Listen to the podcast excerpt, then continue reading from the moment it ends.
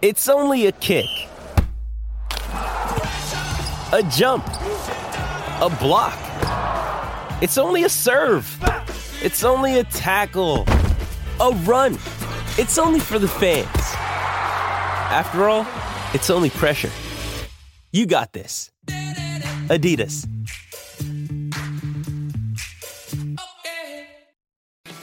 Course, we're at the quarter-final stage now of the FIFA World Cup over there in Qatar, and England is still in there. So we talk to people in England, and I'm very privileged today to have the Daily Mail's Dan Ripley join the show. Um, good morning, afternoon. I don't know what the time is there, mate, but uh, welcome and great to have you on the show today. uh, thanks for having me. Um, um, it's nine in the evening, so yeah, we're just about to get off to bed over here. All right, but something you guys love doing is talking football. So I'm going to start with your game, the France against England. What a quarter final! Uh, France looking to go back to back. There are a lot of people's tip to go all the way, but is there enough specialness in this England side to deny them? I think there's definitely enough quality in the England side to deny them. It's with England. I think the problem has been over recent years and recent tournaments, the belief. I've never really thought an England side could believe they could win tournaments by beating teams such as France. And I'm not certain if it's still there because they really haven't played anyone in all due respect to England. But looking at the French team, I don't think there's too much to fear for England. That's not to say they're going to win, but England got some good players as well, and I think they could. I think they could cause France a few problems, especially even Mbappe. Yeah, I was going to say, like England to me, from the outside, look like a team that plan their opposition well. So they'll have plans for Mbappe. How do you think they will neutralise or try and counter him?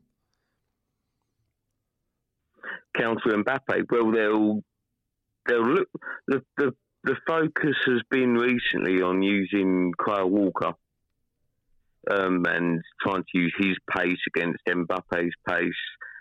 And that will be an interesting battle to see how that plans out because Kyle Walker has been in, was injured coming into the World Cup. So has he lost the yard of pace? I, I don't know, but it seems to be that's going to be the area where England think they can stop France. I think if they can't stop Mbappe, they're going to be in trouble. Yeah, uh, as as other teams have found out. Um, let's go to Croatia against Brazil. Now, Brazil have been favourites for the World Cup from the get go. Um, the flamboyant side, the historical side, the amazing playing strip, it just reeks football to me. But Croatia, I mean, they've got a strong midfield, but a strong midfield probably won't be enough to topple Brazil. I probably I probably agree with you there. It's with Brazil. It's probably one of the most exciting Brazil teams I can remember seeing for nearly two decades now since the team of Ronaldo, Ronaldinho in the mid 2000s was probably the last time I got excited by Brazil. I just think they're a little bit suspect at the back though. Right. And I think if Croatia can use their experience to to probe and find a few gaps which other teams haven't done, then they can cause Brazil a few issues. They've still got Luka Modric, of course, who may be getting beyond his years now, but he's definitely capable of unlocking that Brazil defence.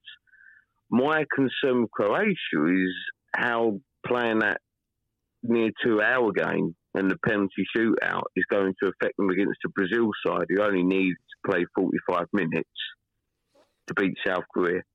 Mm, that's a really good point, actually, because they're not they're not huge turnarounds in the World Cup, are they? And I know football players are used to playing two, sometimes three teams uh, or three games a week, but the intensity of the World Cup, you're right, that that could gas Croatia, couldn't it?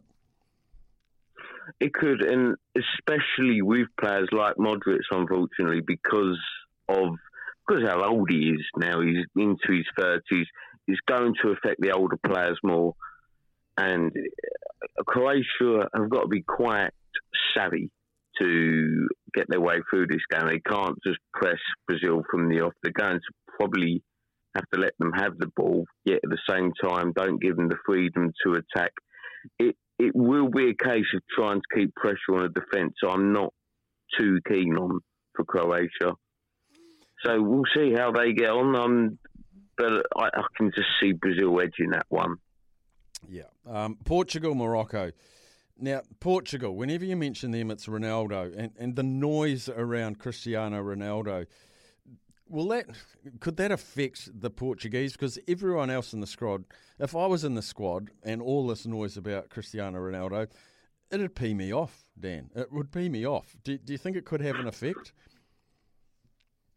We didn't in the last game, did it? That's, I would agree with you in general. Uh, constant Ronaldo this, Ronaldo that coming into the tournament and the London squad. You just want. I'm, I'm with you on that one. I just want the sort of focus on the team and what the team is doing and go from there. But it seems that's what they did in the last match. Now he's out the team. They're just playing together more it'll be interesting to see how they'll fare. I say in this game because I don't think Morocco are going to be their toughest game of this tournament. I think they're going to win this quite easily. But if they come up against a better side, it's it's a difficult one. What I think they will benefit from is having someone like Ronaldo on the bench still. Maybe you can't do it for 90 minutes, but the quality's still there with Ronaldo. Mm. Even if you factor in how much um, he's disrupting the squad, if you need a goal with 10 minutes to go and you've got someone like Ronaldo on your bench, it's, it's a very it's a very handy um, it's a very handy player to have, I feel. Yeah, so I think Portugal proving the last game that they can deal with it. It's just whether they can keep it going and obviously the young lad Ramos has proven his worth, and we'll see how he gets on as well. Do, do you foresee, depending how long Portugal go, can you see Ronaldo getting a start again, or do you think he's destined to be that impact player off the bench, the threat off the bench? You can't. I don't think you can recall him now. Now that Ramos, if Ramos didn't perform in the, um, in the last match to get the hat trick, it would have been debatable. As in, you could have had a, a debate are they better with or without Ronaldo. But as soon as the replacement comes in and scores a hat trick and plays incredibly, you can't drop him for the Morocco game. I don't think you can only give him one game if he plays poorly in that and then drop him again. I think you've got to stick with Ramos now, and I think we're probably seeing the end of Ronaldo. Maybe not for Portugal, because he's probably going to get those five more caps. I think it is to get to 200. I think he needs. They'll give him those. Mm. But we are seeing the beginning of the end of him in the first team. I'm pretty sure of that. Mm. The end comes for everyone at some stage, doesn't it? Uh, ne- Unfortunately, so yes. Yeah. Um, Netherlands, Argentina, another footballer who's probably in his last World Cup, Lionel Messi. Uh, taking on a Netherlands side who've never won the World Cup, uh, albeit they've been in three finals, they've managed to lose them all. Um, this is going to be as hard as a final for the Dutch, isn't it?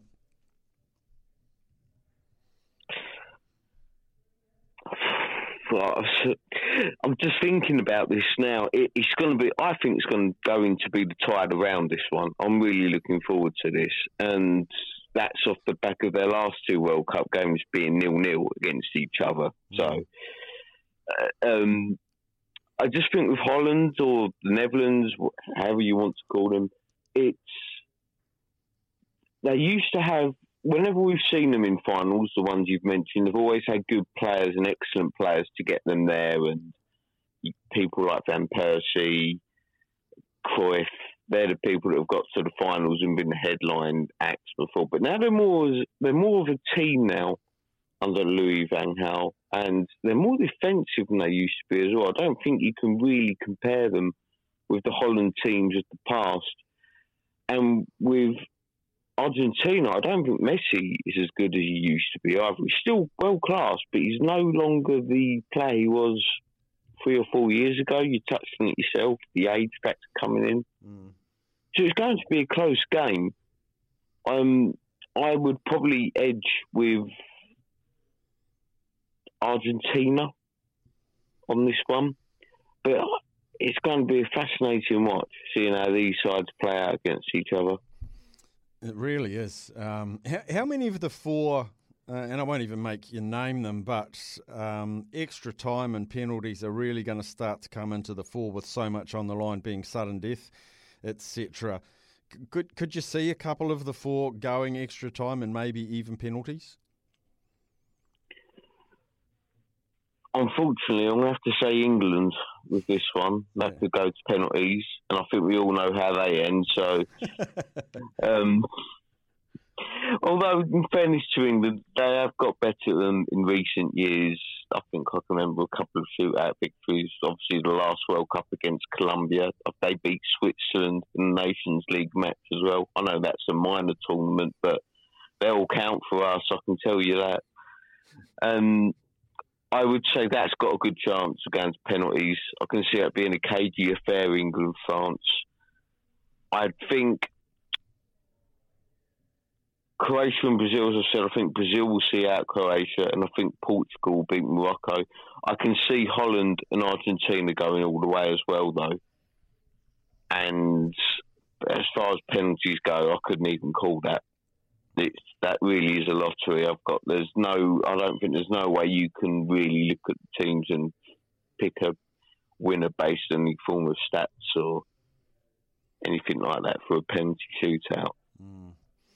It's fascinating, isn't it? it? It really is fascinating. Like I don't think anyone would have picked eight out of eight to have made the quarters that, that we see with certain high profile teams not even making it out of their groups. Um, how's the World Cup being received over there in the UK? I, I guess it's always going to be good because England are, are still there, but is it capturing is it capturing the imagination of football and sports fans in general? It's an excellent question. That um, I think I can only really speak for myself here in and in some respects.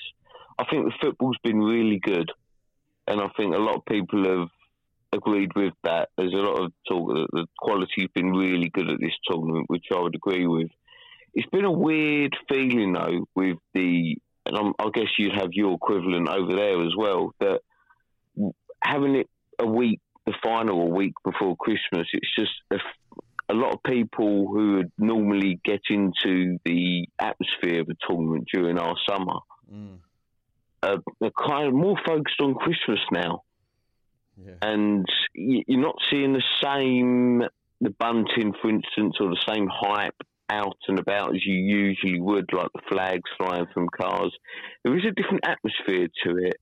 I think England doing well always does well in general, but I think as there's you've got that element to it, you've got the Christmas element to it, and the Qatar element to it as well the human rights abuses have dominated a lot of our coverage mm. in the build up to the tournament, and at least the very start. It's been a unique World Cup to cover. I can I can tell you that now. Yeah, it sure has, and yeah, I I concur with everything you're saying. There's there's always been that the byline stories, hasn't it? It's just not all about the football. It's the price of beer. It's the it's the slave labour. It's the human rights yes. issues. Uh, uh, us being spoken about as much as the ninety minutes on the pitch. Yeah, it, it it's it's part of the punditry as well. It's a, a lot of people. It's a, I'd say it's a 50-50 divide from what I've seen. It's obviously that this is one person, so you can't really take this for granted, but there's 50% of the people that are happy that these issues being addressed on air as part of the punditry and the coverage of the tournament. But then you've got other people as well saying they're fed up of all the talk of this and they just want to watch the football. So I've, I've never seen a tournament divided like that before. Mm. But these things have to be covered. Um, and some people are going to be annoyed and some people aren't. And I think that's just the nature of the way the finals have been handed out to Qatar and all the fallout from it and the constant um, negative coverage that they've had since they've been awarded the tournament. it, this has been going on since 2010 now. I mean, we've we've been covering the scandals involving Qatar at the Daily Mail and the Mail Online for years now, over a decade, as I say, since it's been awarded. So it it's been a tough one. Uh, I think, as I say, it's difficult factoring in all these elements to really trying to sum up how the tournament's gone. But it's certainly been unique, and that's about the best way I can describe it. Yeah, and at least the football's been of high quality, and, and I agree with you uh, on that. We've been talking to the Daily Mail's uh, Dan Ripley. Really appreciate you at a late hour, Dan, to join us and speak to New Zealand. Uh, we're looking forward to the quarters. Uh, and I sincerely mean it when I say I hope England get over the top of France because it always just seems to add a little bit of spice for us Kiwis down here if England can remain. Uh, penalties, uh, heart and mouth stuff. Let's hope they can get it done before that, Dan. Really appreciate chatting to you today. Excellent. Thanks for having me on the show.